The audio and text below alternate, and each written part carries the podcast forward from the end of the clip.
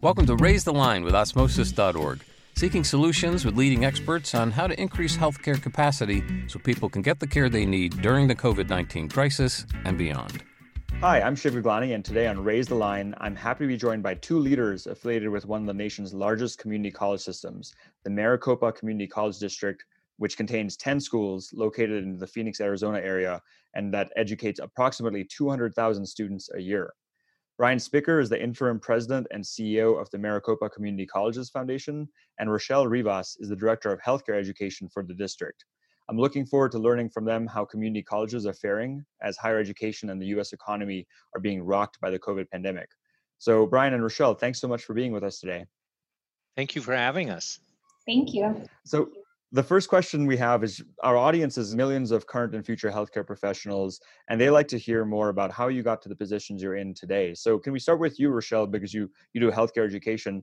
How did you wind up at Maricopa Community Colleges District? And then we'll turn right over to you, Brian.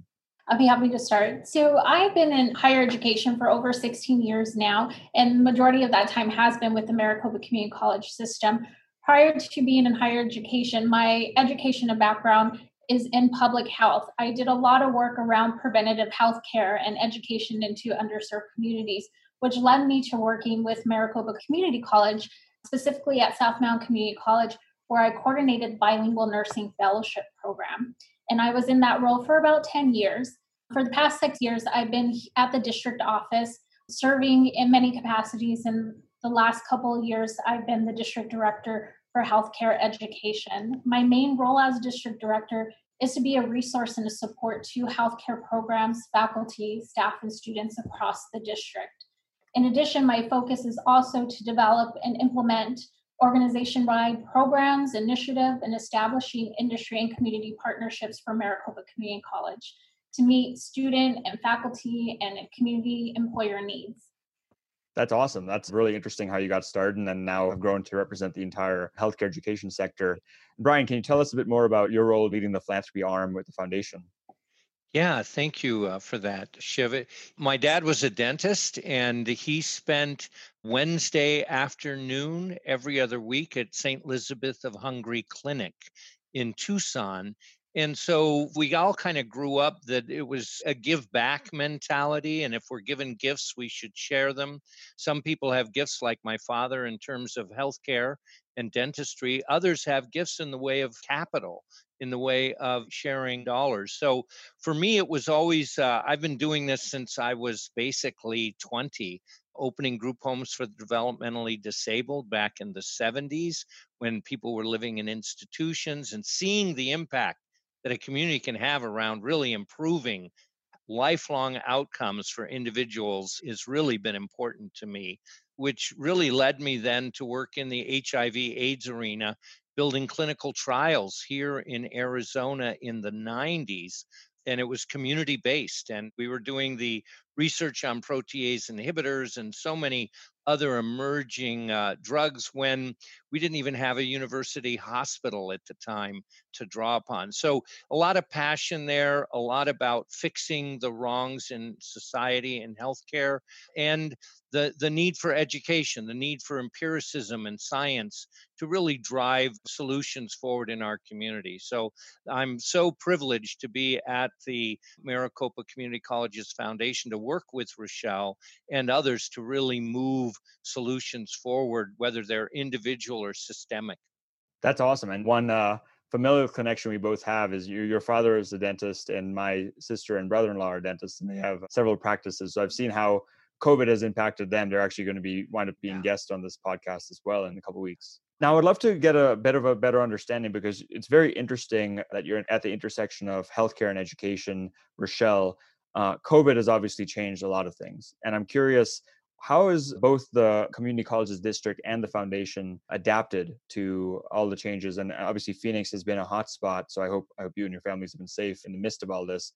Yeah, you know, much like any academic entity, we've had to be innovative. We've had to make changes that typically would take us years to make, that we had to respond quickly to ensure that we are providing quality education to our students during this pandemic.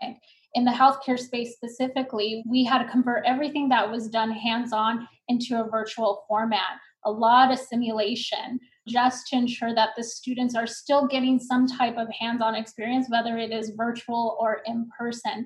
So our faculty have been amazing in and innovative in creating this new world of learning for our healthcare students.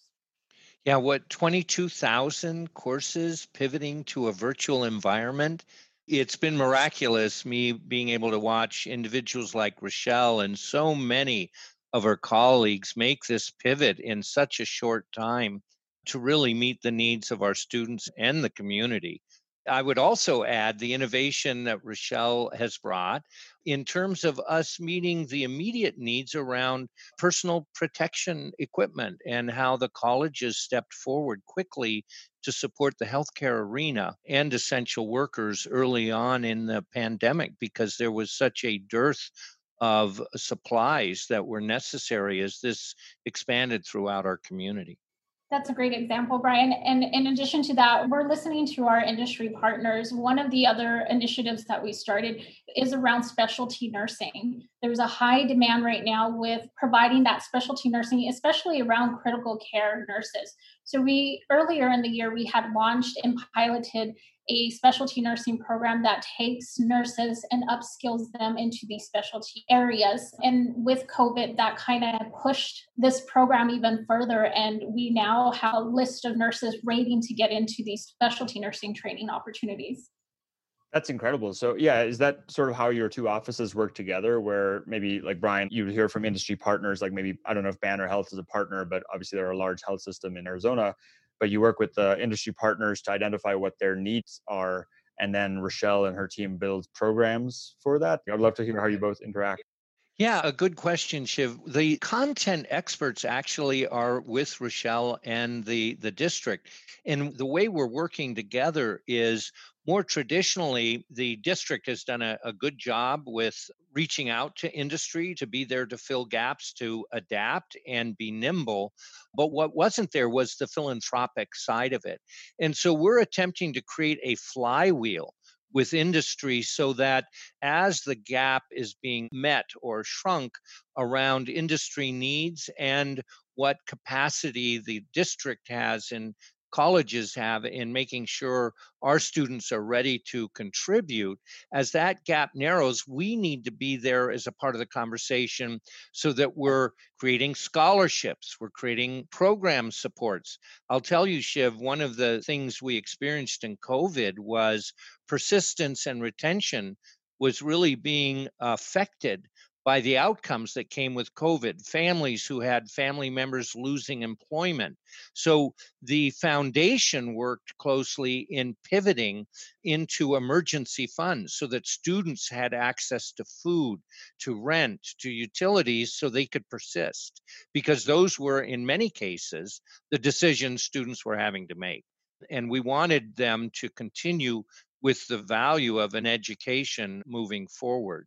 The other piece to that is making sure that our community, our students, and our industry reflect the community we serve. So you won't find a more diverse student population than you would at Maricopa Community Colleges. Many of our students are first generation, others aren't, but we meet industry where they're at, and then we provide the supports to our students so that those industries have a diverse workforce that's talented and ready to meet the needs of the community. That's wonderful. And so speaking of, I mean, we mentioned this in the introduction that you have over two hundred thousand students a year that you all affect. Can you talk a bit more about the breakdown, how many health professional programs there are, what the diversity of that is? I'd love to hear a bit more about how those programs are structured, how many students are in them. And then also, what are some examples of industry partners that you work with to then place the students who graduate from your colleges? We have about forty-nine plus healthcare programs across the ten campuses, and we also have two skill centers that offer some healthcare programming in a non-credit format. We have various programs that range from nursing, E M T, paramedicine, to unique programs that are only offered at Maricopa, like ophthalmic assistant. We have a wide range of programming, not only for that entry-level healthcare profession, but also in the continuing education space. We offer programming around how to keep that healthcare professional up to date and keep them skilled as they are exploring and expanding in their current role. We have some flagship programs, such as our concurrent enrollment program with our Maricopa Nursing.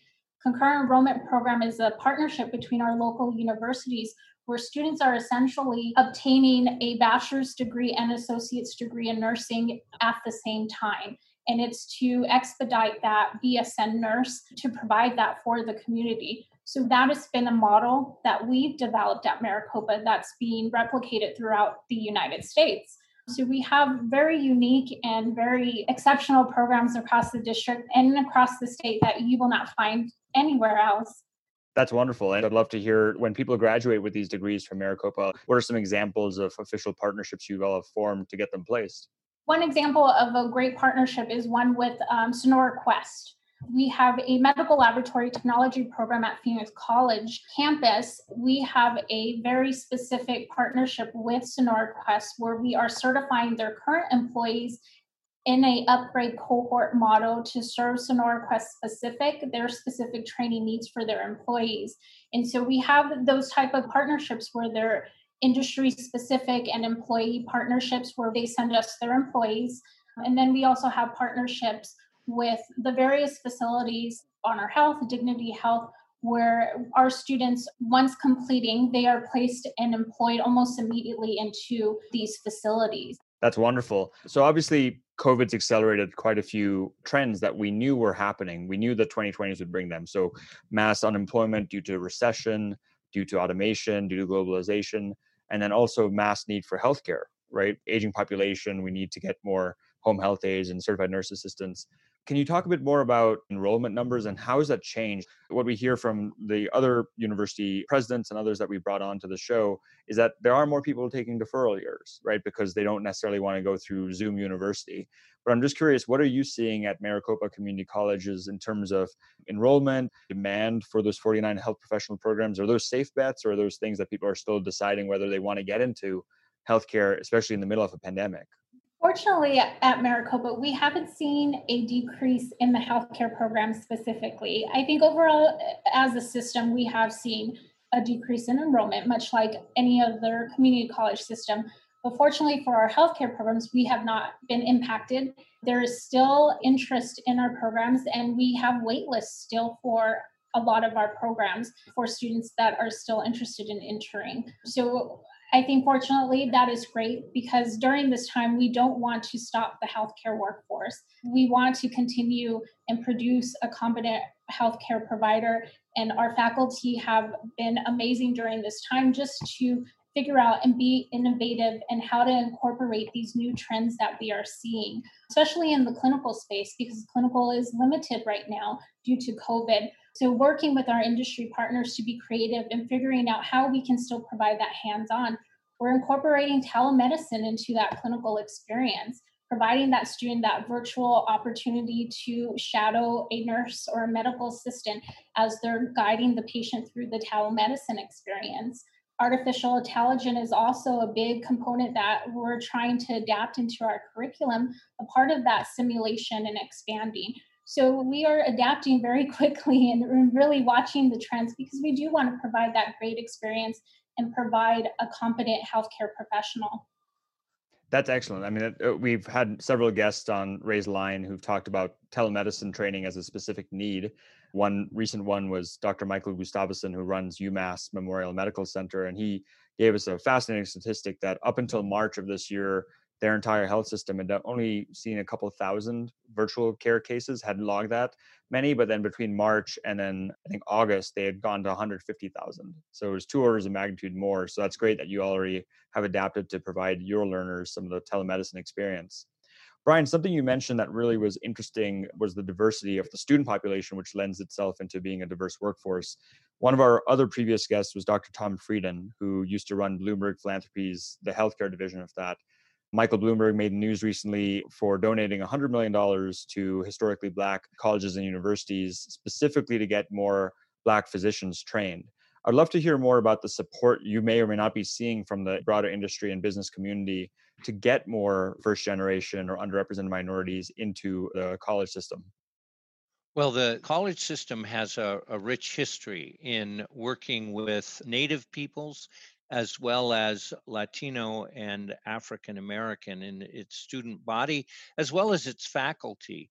And I would share with you, Shiv, that recently we've been approached by a few companies that really want to take seriously what has emerged most recently around Black Lives Matter, around implicit bias, around uh, equity and inequity uh, around education. And so uh, we are in uh, the early stages of developing some internships that would help those companies that really have a goal of, in the future, making sure that their efforts, these are technology-based companies, are really representing the diverse community that Phoenix and Maricopa Community Colleges, as well as the region, has. And so I think there's a convergence going on. And what's great is it's not about, oh, we should do this. How do we do it? It's about who should we partner with that can do it with us. And that's where the community colleges come in, and the, the team that Rochelle works with. As you heard, we've got an amazing product here in Arizona with our college system and other community colleges around the state. And so it's really about marshaling partnerships and collaboration so we can do this effectively in our community. So we're seeing a growing interest and trend. And my job then is, how do we make them paid internships? How do we monetize some of this so our students succeed and have the financial wherewithal with apprenticeships, et cetera? So uh, we're seeing more interest and serious interest across some of our industries. That's great to hear that industry stepping up and, and supporting these movements as well. The higher education system has been lambasted over recent years because the price of tuition has gone up far faster than inflation and other indicators. Community colleges often pride themselves on the fact that they are affordable options for working adults and first-generation college students. I'd love to hear whatever statistics you can share about your commitment, what you've done to reduce the debt load on your students. I mean, you mentioned a couple of things, Brian, like paid internships, work-study type programs. So can you talk a bit more, first Brian and maybe then Rochelle, on how you've set this up and maybe whatever statistics you can share on average student debt loads, et cetera? Sure. I'll start with a comment. In the post-secondary, that's a different universe when it comes to high-cost education. We don't even know what that universe looks like. And so that would be my first comment. The second is uh, we really look hard at how to support students, whether it's program supports or scholarships. And the foundation is really focused on those two things and how to build endowments for that. And so to give you an example, we just had an endowment built around certificates. This was a family that wanted to make sure those that didn't have a deep formal education had access to certificates in community dental outreach, or in community health aids and outreach, as well as certificates in working in developmental disabilities. So we run the gamut. And in terms of our costs, I know Rochelle can talk more deeply about that, but I believe we've even lowered our costs in this environment. Um, so Rochelle, I'm gonna look to you for some of the actual unit costs. Across the state, we are probably the low-cost education provider in Arizona. Our tuition is about eighty-six dollars a credit hour these days, and we just recently passed tuition that allows for students to, within a twelve credit hour space, it allows for out-of-state students to obtain a low-cost fee. But that's been the mission of the community college for many years, is for us to provide quality education at a low price. Our student population is very diverse, as Brian has mentioned, and we've always been known for the academic institution that always has been there to upskill, reskill the workforce during economic times like this. The community college has always been there for the community and providing that level of education at a very low cost opportunity for the community. From a curriculum standpoint, when faculty are looking at new programs, that's the first thing that comes to mind. How do we make this financial aid eligible for everyone? How can we work with community agencies to provide these scholarship opportunities to ensure that we are creating open access to everyone for these programs? That's wonderful to hear, and I'm really glad, having attended a traditional four-year university and having the student debt to pay off, I'm glad to hear that you all are committed to not saddling people with that much. Since we're coming up in time, I have two more questions for you. The first is, our audience, as I mentioned, are primarily current and future healthcare professionals, as well as their patients and family members. What advice would you give to somebody considering a career or already in a career pathway to become healthcare providers or to join the healthcare workforce in some way? I'll go first because Rochelle's really the expert. So what I would say is be adaptive, watch the emerging trends. Lifelong learning is really critical in this. Who would have guessed that uh, the coronavirus would be changing so much in healthcare delivery as well as how we approach healthcare? Demographics matter. And so not only being great at the practices that you're doing, but keeping your head up and look at where systems are changing or where today's solutions may not be tomorrow's answers. I would add to Brian is that, you know, with the pandemic, there's a lot of uncertainty and it is scary to enter into a healthcare profession at this time, but it's also an opportunity for learning. We have an opportunity to see firsthand the profession that the student is entering, how they are adapting and responding to a world pandemic. We're learning together, and every day there's something new and innovative to help deliver patient care. So continue to be engaged and excited about the profession that you're entering. That's wonderful advice. Thanks for sharing that. Is there any other question or thought you'd like to get across to our audience while we have you? Sure. I would like to share, you know, as we mentioned, we have a variety of healthcare programs. If any student or anyone is even interested around our current programs or in the continuing education space, please visit the Healthcare Maricopa website for additional information. We have a variety of programs, as we mentioned before, and that would be a great resource for any student.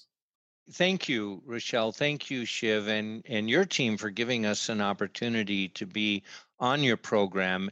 And I really appreciate the concept of raising the line, that we have to make healthcare accessible to everyone in our community, and we'll only be as strong as being able to do that. So thank you. Yeah, I appreciate what you both are doing to do that. I mean, raising the line is only possible when we have people like you who are committed to helping provide the opportunity for people to become healthcare providers and support staff in the healthcare system. So Brian and Rochelle, thanks so much for taking the time to be with us today. And with that, I'm Shiv Gulani. Thanks to our audience for checking out today's show. And remember to do your part to flatten the curve and raise the line, since we're all in this together. Thank you. For more information on how you can help raise the line and flatten the curve, go to osmosis.org slash COVID-19. If you like this podcast, please share it on your social channels. You can also subscribe to the series and check out all of our podcasts at osmosis.org slash raise the line podcast.